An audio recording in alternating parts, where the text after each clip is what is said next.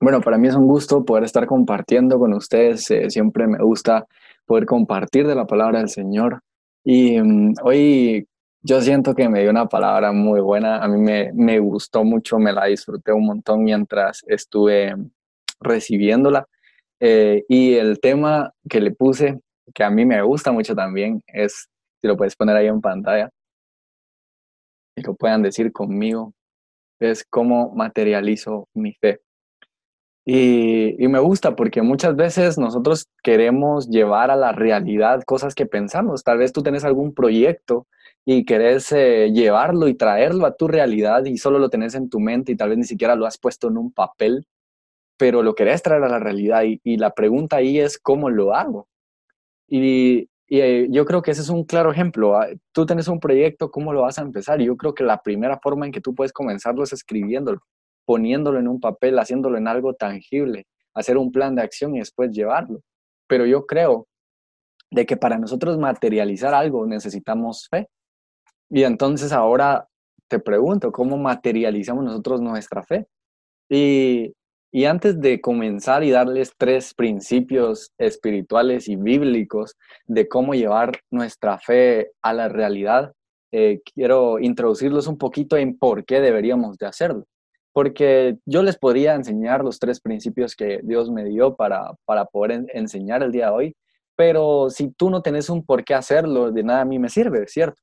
Entonces, eh, les quiero dar un por qué primero y, y les, le, le, puse ahí, Huguito, dos de las razones. Y la primera es que la Biblia nos dice dos cosas. Y es que sin fe no podemos agradar a Dios. Y eso está en la palabra. No sé si puedes poner por ahí el versículo.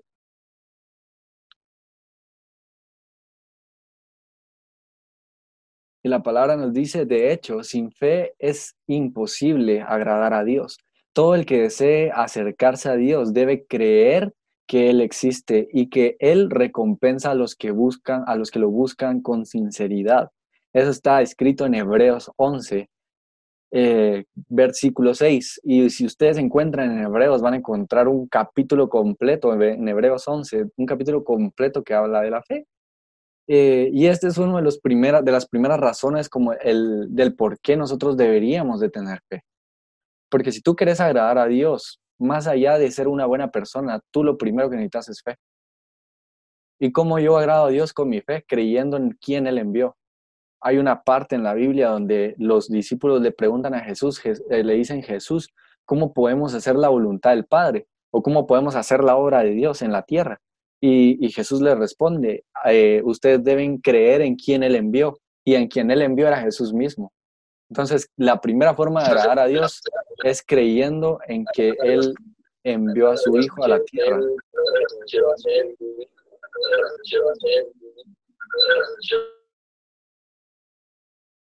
¿Estamos claros ahí?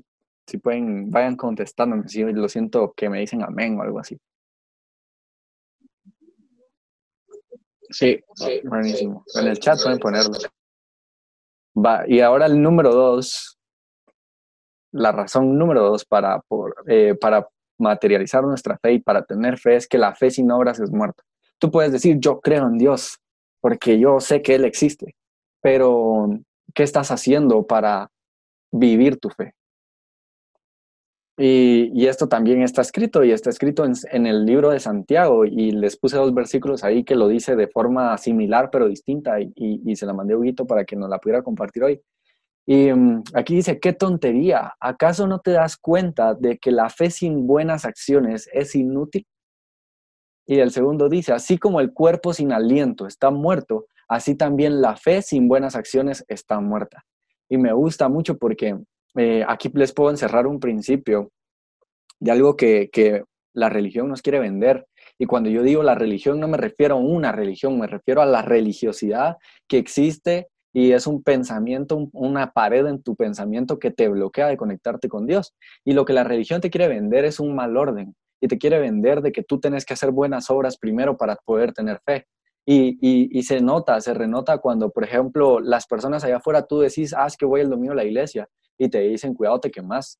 O te tiran un comentario así, ¿va? Y, se nota aún inconscientemente de que las personas creen de que tú tienes que hacer buenas acciones para poder acercarte a Dios. cosa que no es así. Y eso lo vemos en la parábola del hijo pródigo, de cómo él venía del lodo, cómo él venía de despilfarrar el dinero, cómo él venía de desobedecer al padre. Y a pesar de haberlo hecho, él pudo regresar al padre y el padre con los brazos abiertos lo recibe. Simplemente lo que tuvo que hacer fue creer de que su papá lo podía recibir. Y, lo que te quiero decir con esto es de que existe un orden en el cual creo que eh, es correcto que nosotros podamos creerlo de esta forma, y es de que primero tú tenés que creer que existe gracia. Y por ende puedes tener, puedes tener fe en que existen promesas para tu vida. Y por último, vas a hacer buenas acciones por la fe que tenés y por el perdón que te dieron, por el amor que Dios te da. Pero el enemigo, la palabra habla de que el enemigo lo que viene es a robar, a matar y a destruir. Y también habla de que es el padre de la mentira. Y lo que él quiere hacer es, mentirte y voltearte las cosas y hacerte creer de que tú ni primero necesitas hacer buenas acciones para poder tener gracia. O sea, necesitas hacer buenas acciones para poder tener perdón de Dios y solo así poder tener fe. Y solo así que todas las promesas que hay de Dios para tu vida puedan ser materializadas. Cosa que no es así. El orden es distinto. Y, estos son los dos, los dos principios primero que quería explicar el por qué debemos tener fe.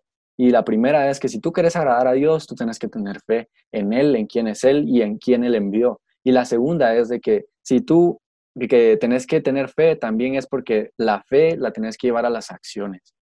Y la fe, porque la fe dice que si no oras es muerta.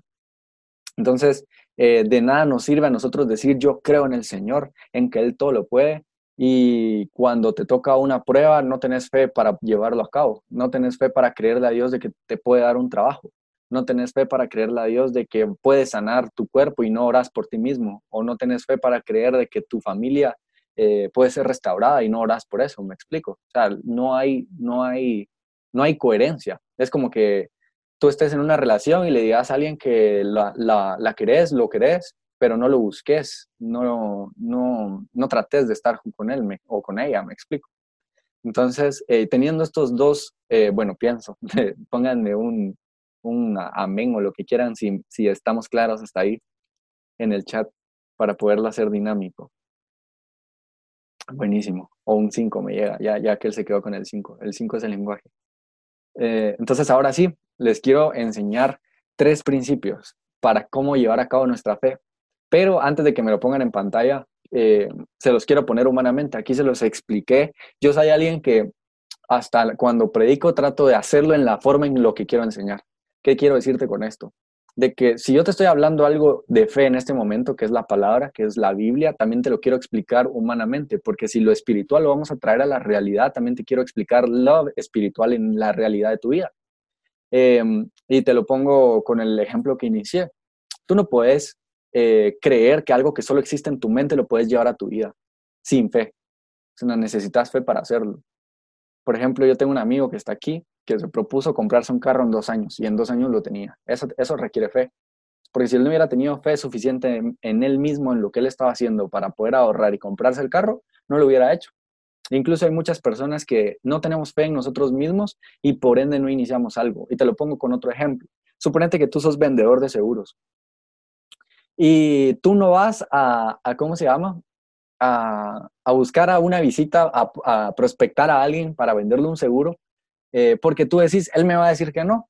Entonces tú no tenés fe ni siquiera en tu seguro de vida, en lo que vendes, no tenés fe en quién sos y en lo que haces, y, no tenés fe en las habilidades que tú tenés. Si no tenés fe en esto, tú mismo te estás negando la oportunidad. Entonces te lo pongo de esta forma. Muchas cosas ya tenés el no. Por ejemplo, el no de la persona que, que te podría comprar ya lo tenés porque no has ido a preguntarle no has ido a promoverle, pero en el momento en que tú tomas la decisión de actuar y de poner en acción lo que tú sabes, lo que tú sos, ahí abrís una ventana de oportunidad y, ya tenés oportunidad de generar un sí. Pero si tú nunca vas, tú, sos el, tú, tú mismo sos el que se está saboteando. ¿Me explico? Si tú decís, no, no voy a emprender porque tengo miedo, tú sos el que se está negando la oportunidad. No es culpa de nadie más porque ni siquiera lo estás intentando, ¿me explico?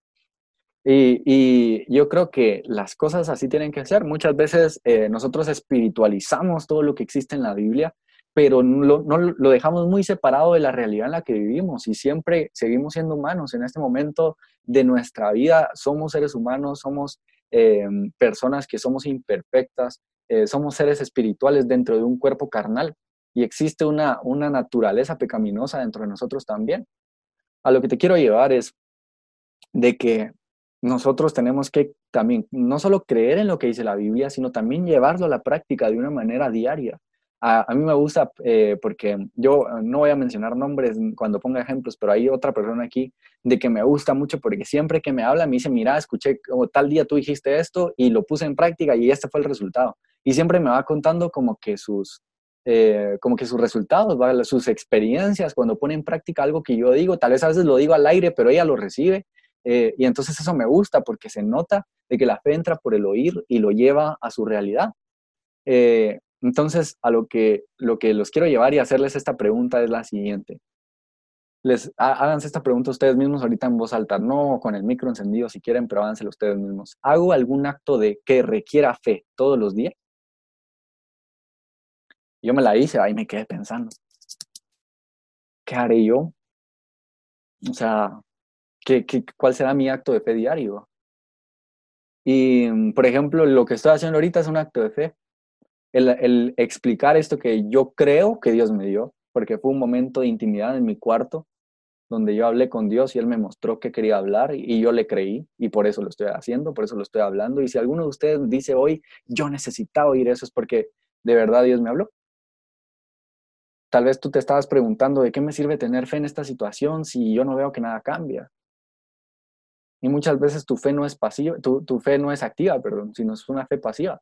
Y, para dejarles el último ejemplo, antes de entrar al primer principio, me gusta mucho algo que dijo Ludwig una vez y él decía de que eh, estaba viendo un programa de esos acumuladores, de, esas, de, esas, de esas personas que acumulan un montón de cosas en su casa y que están llenos de cosas y, y como que nunca sacan nada. Y hay un chavo ahí que es así mero Rastafari y que está viendo tele y que él, ellos creen como en ya y una, una como ejemplificación de Dios, pero nada que ver, ¿va? Pero el punto es de que eh, viene, viene a él y le preguntan, ¿y ahorita qué te dedicas? Y él dice, no, estoy desempleado, pero yo creo que ya me va a dar un trabajo y yo creo en que lo va a hacer. Y, y entonces eh, ya saliste a buscarlo, no, voy a seguir viendo tele porque está, estoy viendo mi programa. Y, y, o sea, él no hacía nada, pero él creía. Entonces, de nada nos sirve a nosotros, por ejemplo, poniéndonos en esos zapatos, de nada nos sirve a nosotros creerle al Señor que nos va a dar algo mejor si no salimos a buscarlo. De nada te sirve creerle a Dios que te va a prosperar si no trabajas por eso. De nada te sirve a Dios de, perdón, creerle a Dios de que tú vas a crecer con una persona, por ejemplo, de que tus relaciones van a ser mejores si no te enfocas en crecer contigo mismo. La mejor relación eh, que tenés que tener primero es con Dios y después contigo. Porque incluso les, les, puedo decir que hay cosas que nos molestan de nosotros mismos que no arreglamos con nosotros mismos. Entonces, pasando ahora sí al primer principio y haciéndoles esta pregunta, viéndolos dejado incómodos en pensar eh, qué actos de fe hacen todos los días, quiero entrar al primer principio y si ustedes quieren saberlo, em, el primer principio lo van a poner aquí en pantalla. Son tres formas de vivir por fe todos los días y es confiar en las promesas de Dios. Podrá sonar clichado, podrá sonar súper simple, pero ahorita se los voy a explicar.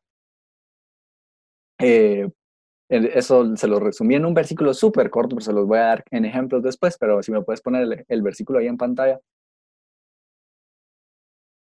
Y en Gálatas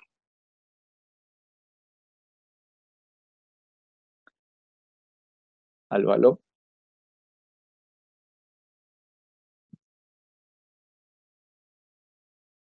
Va en Gálatas capítulo 5, verso 5 dice, sin embargo, lo que, los que vivimos por el Espíritu esperamos con anhelo recibir por la fe la justicia que Dios nos ha prometido. Se los pongo en otras palabras.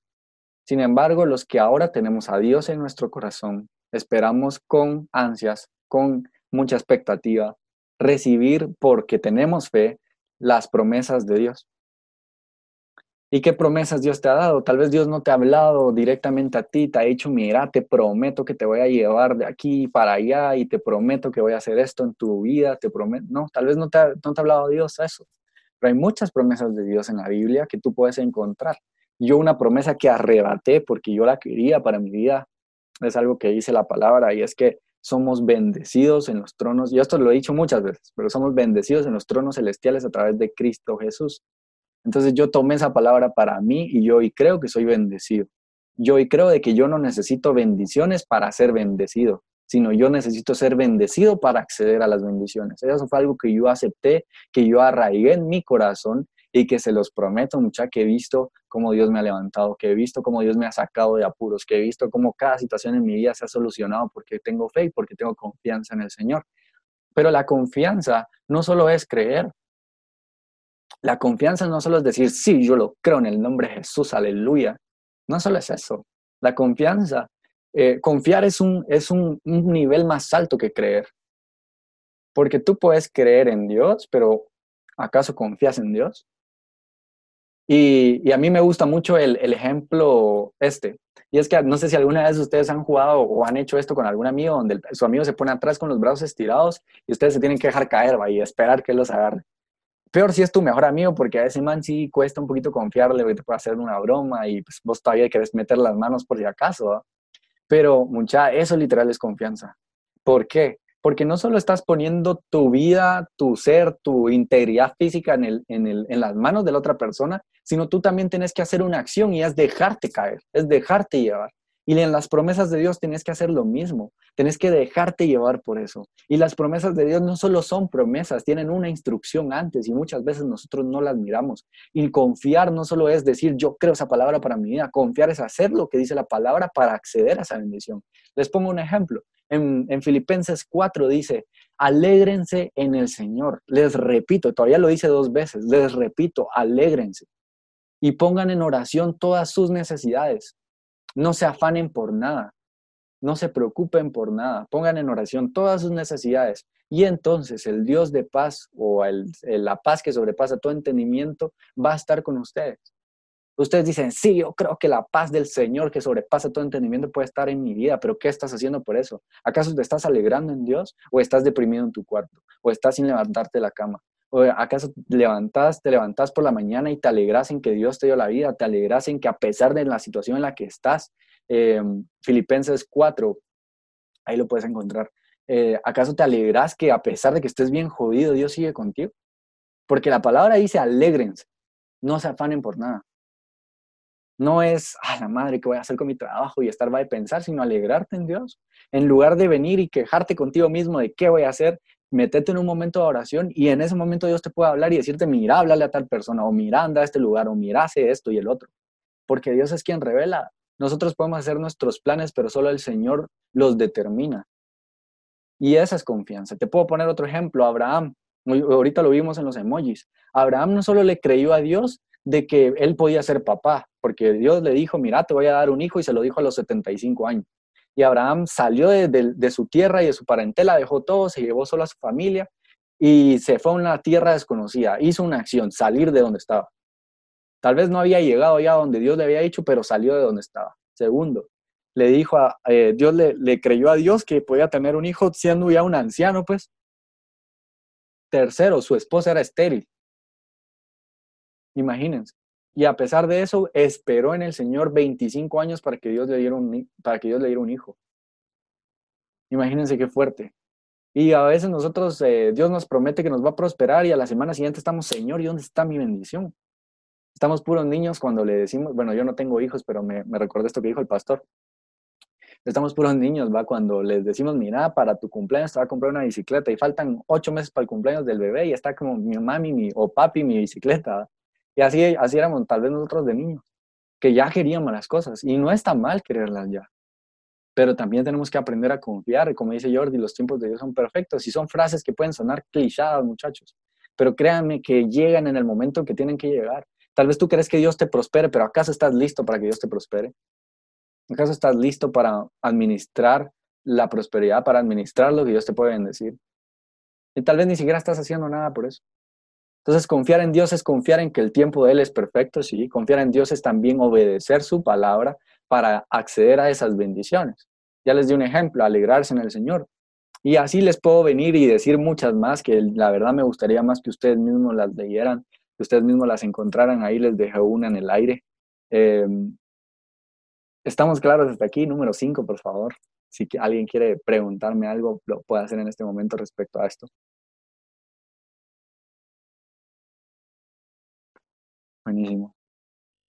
Ya les dije mucho, hoy un tema muy bueno, un tema muy práctico.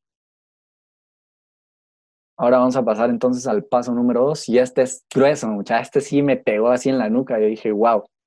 Y es, es un, un, mandamiento que es igual de importante que el primero, pero se los pongo de esta forma, y es amar a nuestro prójimo amar a nuestro prójimo como si fuera Cristo mismo.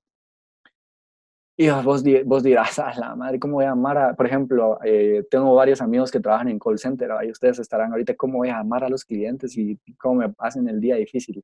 ¿O cómo voy a amar a mi jefe si es un eh, malhumorado o es una mala persona? ¿O cómo voy a amar a tal persona si lo que me ha hecho? Y tal vez se lo preguntarán de una forma.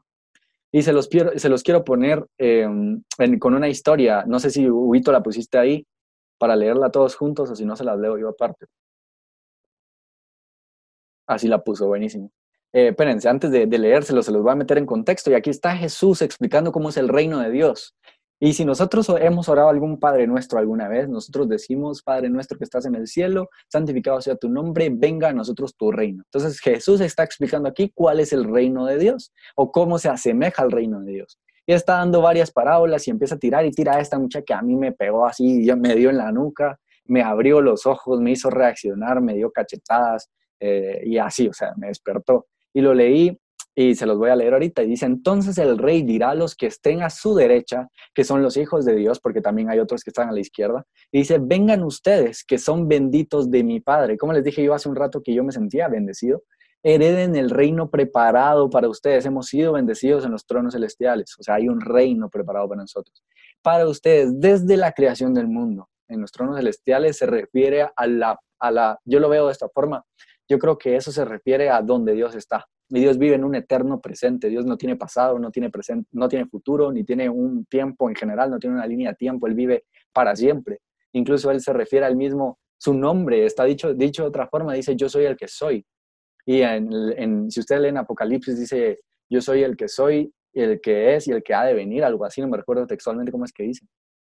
Pero, pero pues a lo que voy es de que está hablando aquí de que cuando el Hijo del Hombre descienda a las nubes, esto está hablando como del fin del mundo y está haciendo como una parábola respecto a eso, porque no está diciendo lo textual, em, les dice, dice que cuando el rey venga, va a decir esto y dice, pues, eh, puedes regresar, bro, que me perdí por ahí, por explicar eso. Así, desde la creación del mundo, les va a decir a los que están a su derecha, vengan ustedes, benditos de mi Padre, en el reino preparado para ustedes desde la creación del mundo. Ahora sí, puedes pasar. Pues tuve hambre y me alimentaron Tuve sed y me dieron de beber. Fui extranjero y me invitaron a su hogar. Estuve desnudo y me dieron ropa. Estuve enfermo y me cuidaron. Estuve en prisión y me visitaron. Entonces esas personas justas responderán, Señor, ¿y en qué momento te vimos con hambre y te alimentamos? ¿O con sed y te dimos algo de beber? ¿O te vimos como extranjero y te brindamos hospitalidad? ¿O te vimos desnudo y te dimos ropa? O te vimos enfermo o en prisión y te visitamos. Y el rey dirá, les digo la verdad, cuando hicieron alguna de estas cosas, al más insignificante de estos, al que tú digas, ese man no se merece nada, a ese, mis hermanos me lo hicieron a mí. Y yo me quedé como, wow, wow, wow, wow. Empecé a ladrar, puro perro. Ah. Pero muchachos, a mí me dio en la frente, de verdad, me, en la nuca y en la frente como ese piedrazo que David le dio a Goliat. Y yo de verdad me quedé como, no puede ser, o sea, tal vez nunca lo había visto así. Y, me gusta porque yo lo, ¿por qué me impactó tanto?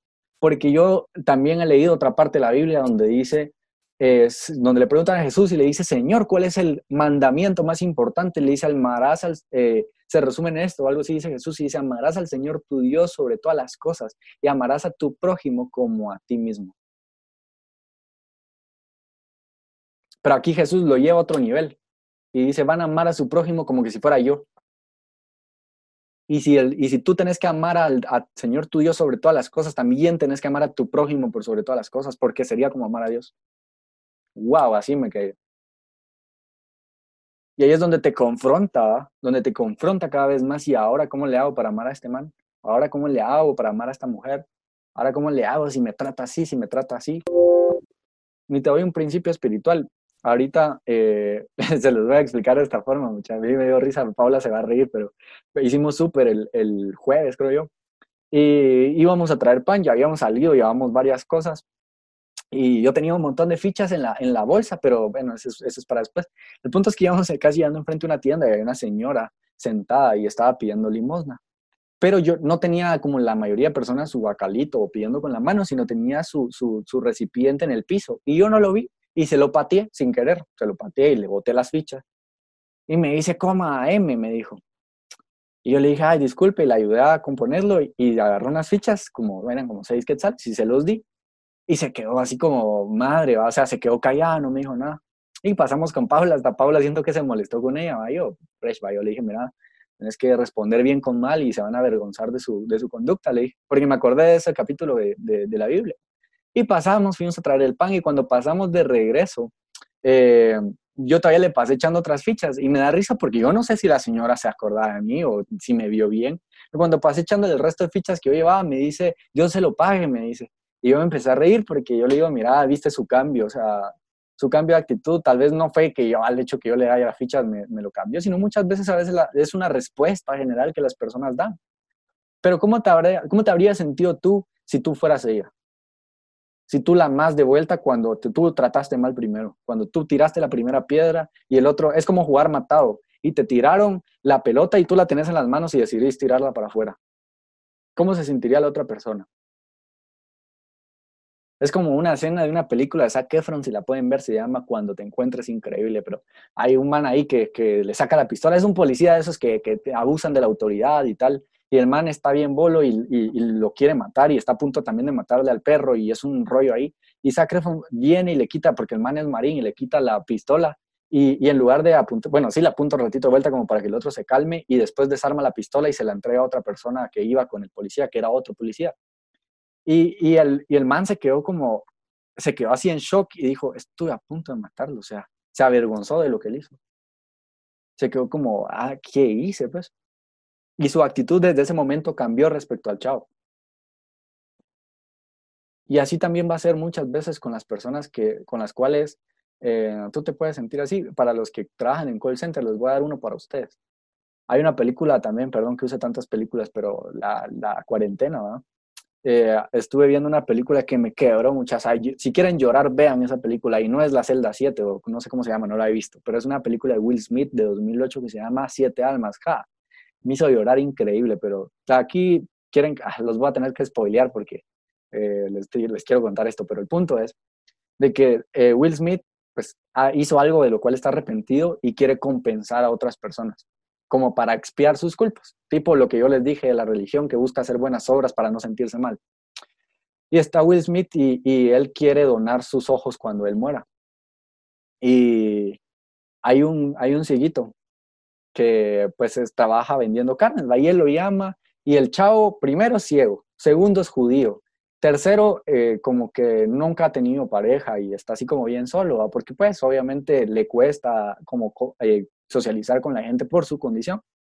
Y Will Smith lo llama y mucha le tira, le tira tierra, o sea, le tira así grueso, le tira de ciego, le tira de judío, le tira de carne de cerdo y se ríe de él y le dice como un judío está vendiendo carne y se ríe de él en su cara y, y o sea, mucha una onda así de locos. Y el chavo en ningún momento le respondió mal, en ningún solo momento, o sea, se los juro desde que eso está al inicio de la película, entonces así que no lo estoy spoileando mal.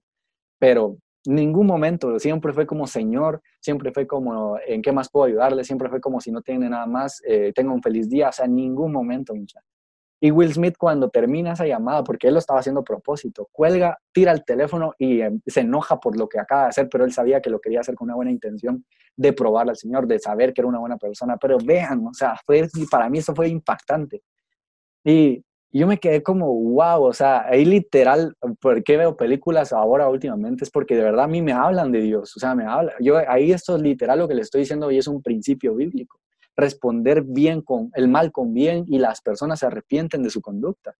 Y esto se los, tal vez se los arraigo aquí en, en, amar a las personas, porque es para invitarlos, exhortarlos, incitarlos a que amen a la gente, aunque la gente no se lo merezca, pero ustedes amenlo de vuelta. pero más allá, llevándolo más allá como Jesús nos los puso, es de que si lo hacemos por ellos, lo hacemos por Él. Te hago otra pregunta, ¿qué estarías dispuesto a hacer por Jesús? El otro día yo me estaba preguntando, un libro me confrontó y me estaba preguntando yo mismo y me, hice esta pregunta.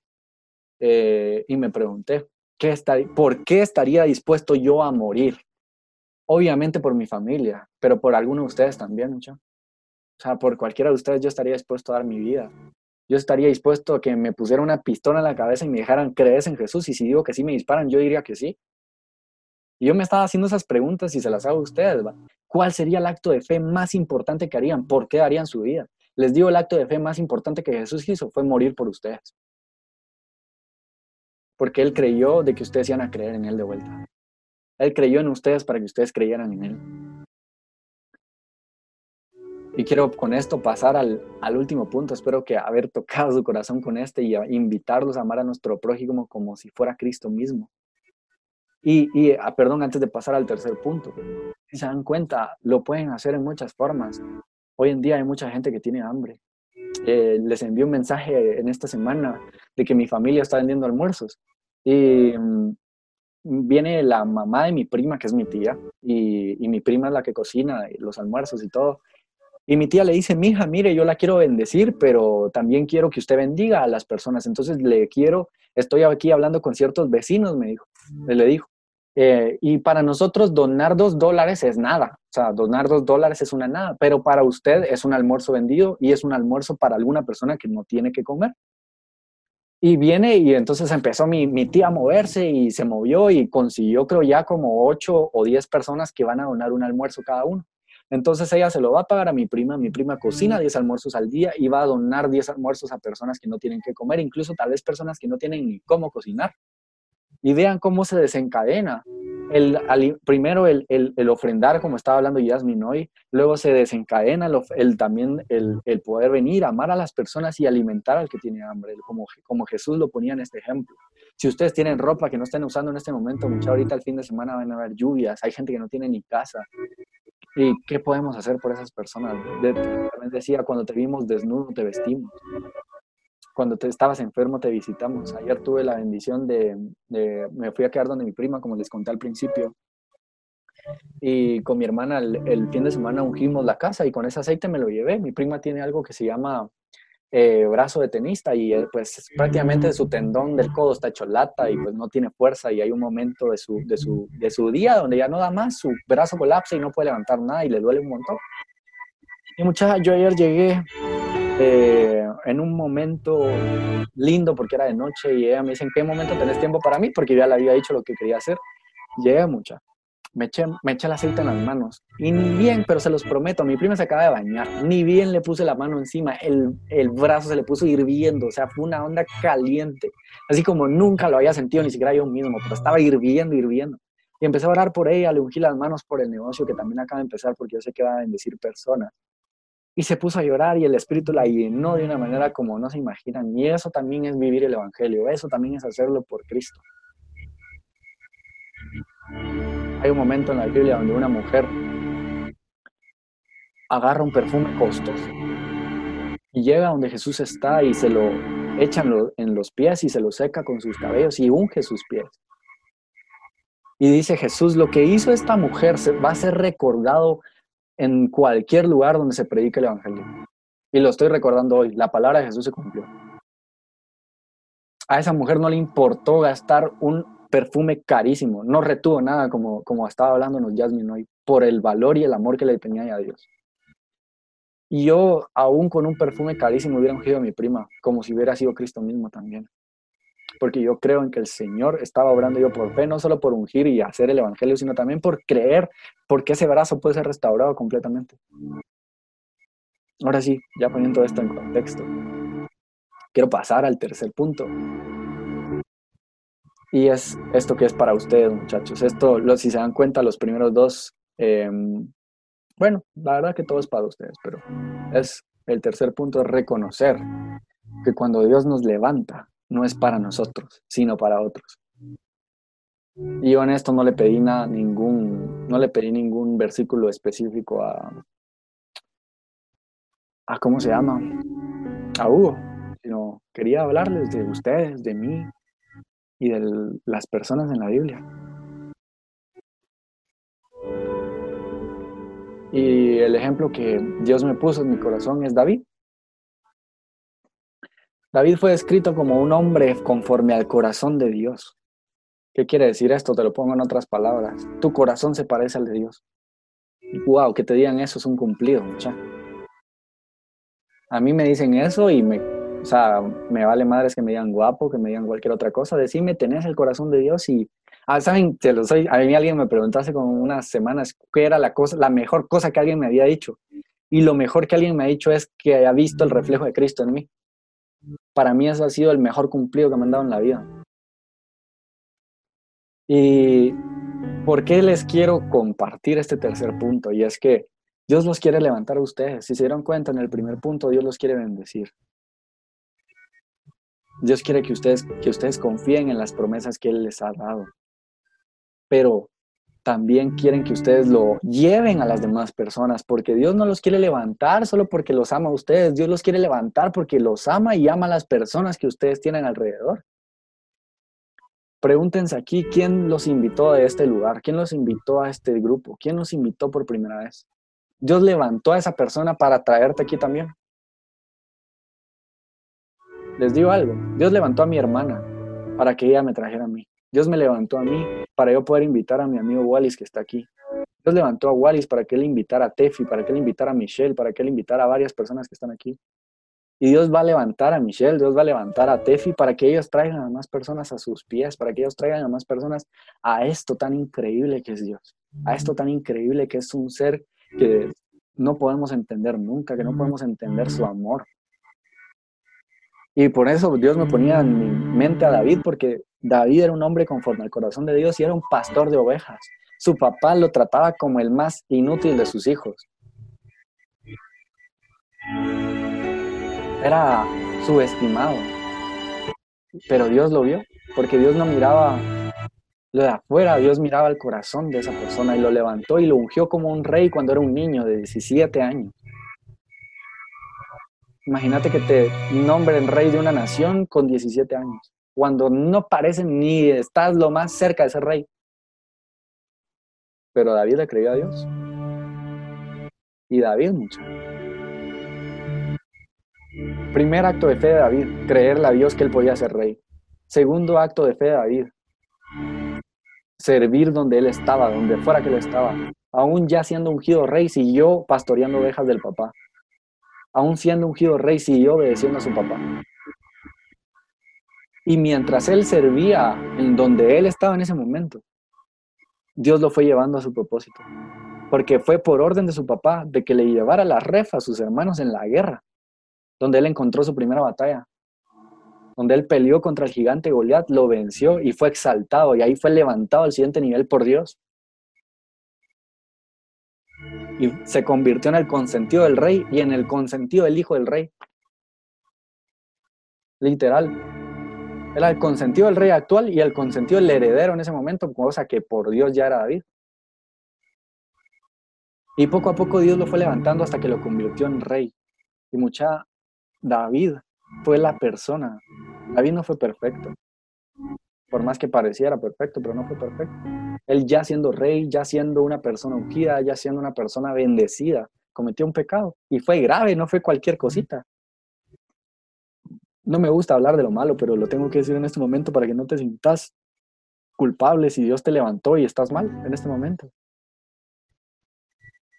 Pero cuando Dios levantó a, a David, David pecó de lujuria.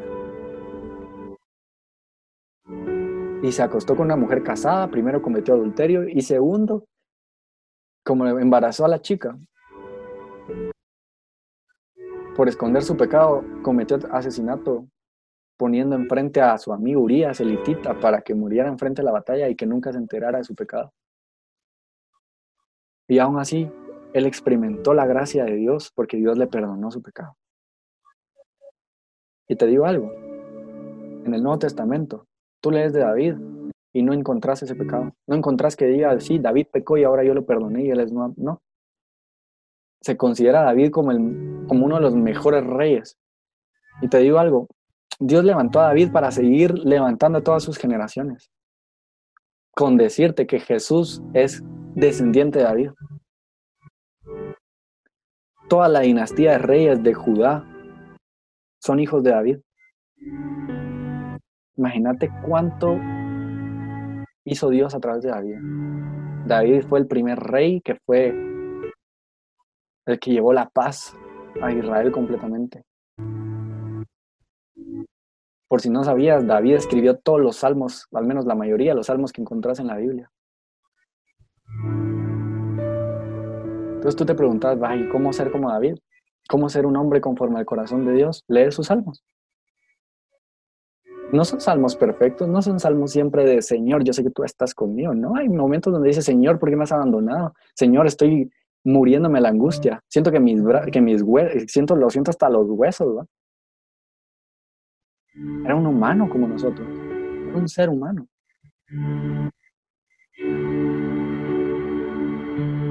Pero yo sé que Dios quiere levantarte como lo hizo con Él, no solo por amor a ti, por amor a los que tú tenés, a los que Dios te dio a ti, las personas que tú amas, las que están a tu alrededor. Yo quiero que puedan cerrar sus ojos en este momento, ahí donde están, y que podamos hacer estos tres actos de fe con nuestra boca primero.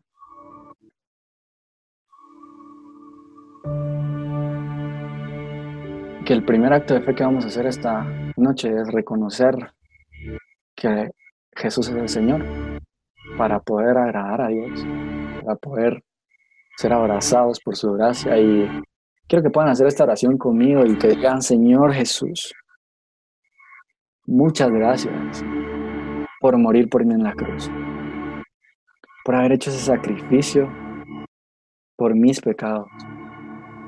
Gracias porque yo sé, Señor, de que a través de lo que tú hiciste, al reconocerte como mi Señor y mi Salvador, yo soy libre y soy una persona y una criatura nueva y que nazco de nuevo, Señor.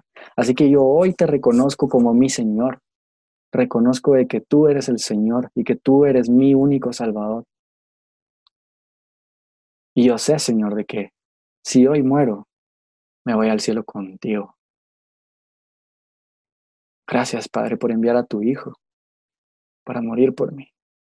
Y gracias, Jesús, por dejar tu Espíritu Santo para poder vivir en mí. Hoy también quiero que hagas esta oración, este segundo acto de fe, y que digas, ven Espíritu Santo, lléname mi corazón Llena mi corazón y mi vida de tu ser. Dame de tu carácter. Guíame en mis nuevos pasos. Amén. Y los siguientes dos actos son llamados.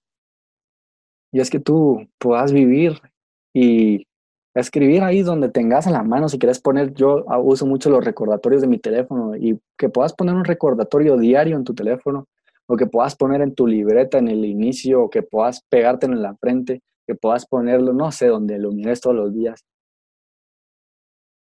Y que te pongas esa la siguiente pregunta y que escribas, ¿cuál es mi acto de fe? Y que puedas vivir por fe todos los días, porque ah, eh, le compartía esto a, a mi mejor amigo y él me decía, mira, vivir por fe no es la mejor forma, es la única forma. Y que tú te puedas comprometer contigo mismo a vivir por fe todos los días. Saben, les digo algo, desde lo más sincero de mi corazón. Los problemas que hoy tengo son muchísimo más grandes que los que tenía antes. Pero los problemas que tenía antes me afectaban muchísimo más. Me afanaba mucho más. Me preocupaba muchísimo más. Hoy en día vivo tranquilo, vivo en paz, vivo confiado, puedo vivir como un hombre de fe, como un hombre de Dios, dejado el resumen de mi año y no es para que ustedes digan, ay, pobrecito Adrián, no, sino para que vean la gloria de Dios en mi vida. Este año inicié perdiendo mi trabajo, terminando una relación que me dolió mucho, eh, teniendo a mi papá enfermo. Después em, empecé a invertir en, un emprendimiento que tengo, me empezó a ir muy mal, me quemé mi capital. Eh, después em, mi papá se enfermó más, lo tuvimos que operar de emergencia, tuvimos que pagar un montón de plata en antibióticos. Eh, ahorita está pasando la situación que está pasando por poner lo demás. Y me siento bendecido, me siento abrazado por la gracia y el favor de Dios. El Señor está aquí conmigo. Y está ahí contigo también. No hay ningún momento, muchachos, donde debamos vivir carcomidos por el miedo. Hay personas aquí que están enfermas. Hay personas aquí que las tienen que operar. Hay personas aquí que no tienen trabajo. Hay personas aquí que tienen algún familiar enfermo. Hay personas aquí que tal vez están sufriendo necesidad en este momento. Y aún sobre todo, mucha. Dios sigue estando ahí. Y Dios quiere trabajar contigo y por ti también. Yo quiero orar por ustedes, por cada uno de ustedes, pero antes de hacer esta oración, si alguno de ustedes hizo por primera vez esta oración de reconocer a Jesús como su Señor, como su Salvador, o está reconciliándose con Dios y tal vez tú decís, yo estuve alejado, yo no quería saber nada de Él, yo no quería ni hablarle, ni orarle, ni voltear a verlo, ni que Él estuviera conmigo, pero tú dijiste hoy, yo quiero volver a ti, Señor. Que tú puedas poner, aquí hay, en el, en el Zoom hay distintas formas, puedes poner ahí en el chat un 5, ya hicimos el 5, o puedes levantar tu mano, puedes poner un emoji, pero nos encantaría saberlo para poder orar por ti para celebrar la acción que hoy estás haciendo. Ahí está Omar, el primer valiente, buenísimo, bro, Dios te bendiga. Si hay alguien más puede ponerlo, no, importa, no tenga pena, de eso se trata. De, de, este es un acto de fe lo que estoy diciendo ahorita. El acto de fe es reconocerlo. Ahí hay tres personas ya, y Dios les bendiga. Ese es el valor. Ahí está Stephanie, buenísimo, las dos Stephanie. Dios las bendiga. Y quiero orar por ustedes, quiero que todos podamos orar. Y quiero bendecir su vida, Padre, en el nombre de Jesús. Te doy muchas gracias, Señor, por este tiempo que podemos compartir de tu presencia, que podemos escuchar tu palabra, Señor. Te pido primeramente, Señor, que tú estés con nosotros todo el tiempo, que no haya un día, Señor, donde tú no estés junto a nosotros, que no haya un solo momento donde tú nos dejes, Señor. Yo sé que hemos cometido errores, Señor, yo sé que necesitamos ayuda, yo sé que cada uno de nosotros tiene un problema, que cada uno de nosotros tiene una forma de pecar distinta y que ninguno es perfecto, ni yo soy perfecto, Señor. Pero yo sé que tú eres bueno, de que tú eres bondadoso y de que tú eres misericordioso, Señor. Y que tu gracia es suficiente y de que tu gracia se renueva todos los días, Señor. Hoy abrazamos esa gracia, Señor abrazamos todo lo que tú nos das como un regalo, porque nunca lo vamos a merecer, jamás en nuestra vida vamos a ser merecedores de, de lo bueno que tú eres, de tu perdón. Pero aún así lo aceptamos y lo recibimos en el nombre de Jesús. Te pido, Señor, que puedas bendecir a cada una de estas personas, Señor, que cada una de estas personas pueda sentirse bendecida por ti y que no tenga que mendigar bendición, Señor, que no tenga que levantarse todos los días pidiéndote que los bendigas, que ellos sepan desde hoy en el nombre de Jesús que son bendecidos por ti, Señor, de que son bendecidos a través de ti, que pueden acceder a esas bendiciones por fe y que por fe, Señor, van a llevar a la acción lo que tú les has enseñado, a lo que tú les estás llamando por fe. Hoy declaro, Señor, que todas esas ideas de negocio se van a, crear y las van a materializar, Señor, que se van a abrir todas las puertas en el nombre de Jesús y que todos esos negocios van a prosperar, que los clientes van a llegar, que las ideas van a caer como una lluvia en la noche, no van a poder dormir por tener tantas ideas, van a tener que tener la libreta en la mesa de noche para poder estar escribiendo lo que el Señor va a estar revelando, Señor. Yo declaro de que tú vas a estar con ellos en todo momento, que tú les vas a hablar lo que la gente allá afuera necesita escuchar. Así como tú me hablaste este tema mío hoy, tú también le vas a poder hablar a ellos la necesidad que hay afuera. Que cuando ellos necesiten dar un consejo, las palabras exactas, correctas y precisas van a salir de su boca, Señor, y que ellos van a poder creerte a ti lo que tú quieres hablar, Señor, que tú los vas a usar a cada uno de ellos. También quiero declarar de que tu unción se posa sobre cada persona que está conectada al día de hoy, que si hay una persona que quiera dar un acto de fe y orar por ella misma, orar por una persona, por orar por un familiar, por sanidad, que tú vas a dar sanidad en el nombre de Jesús, declaramos de que tú los vas a usar, de que tú los vas a usar, los vas a ungir en el nombre poderoso de Jesús. Doy gracias por todo lo que tú estás haciendo hoy. Amén. Y amén.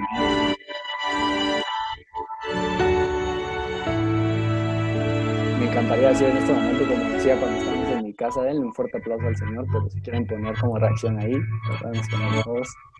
Eh, qué rico ese tiempo, muchachos, qué rico poder compartir de parte de Dios y, para no salirnos de este ambiente, a mí antes de empezar a orar me gusta explicar cómo adorar, porque tal vez hay alguien aquí que no sabe ni cómo, ni qué es, ni por qué lo hacemos. Y hay muchas formas de adorar a Dios, pero una de las formas es em, levantar tus manos en señal de rendición, en señal de decir yo no puedo, tú sí, yo no puedo hacer nada sin ti, en señal de decir tú eres más grande que yo, en señal de humillarte delante de Dios. Y también de declarar cosas buenas, de hablarle a Dios. Literal es como hablarle bonito a Dios si lo quieres ver así.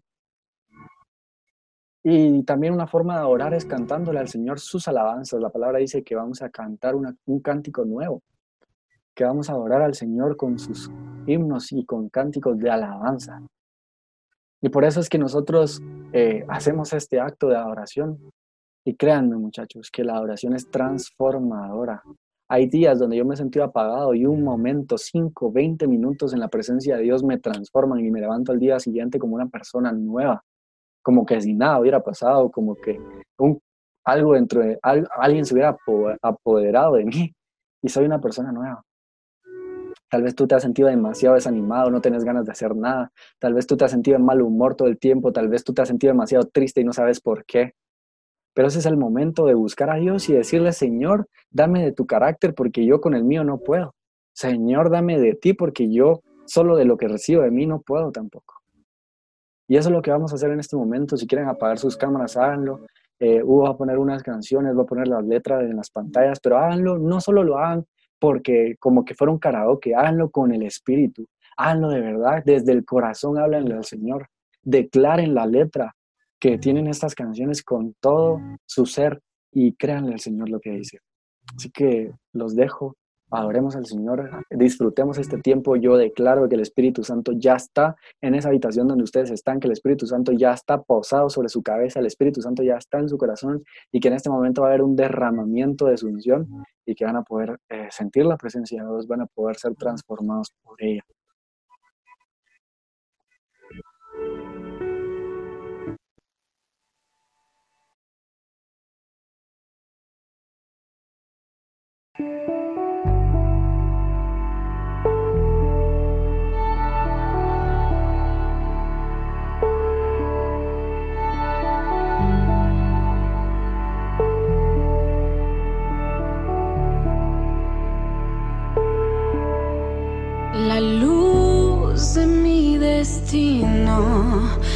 De ti vino a brotar la vida y mi camino yo te doy. En la duda sin pensarlo, yo me muevo por la fe. Tú tienes mi destino en control. Guiarás mi senda en la oscuridad. Yo sé que en ti puedo confiar. Hoy vivo por la fe. Tú serás.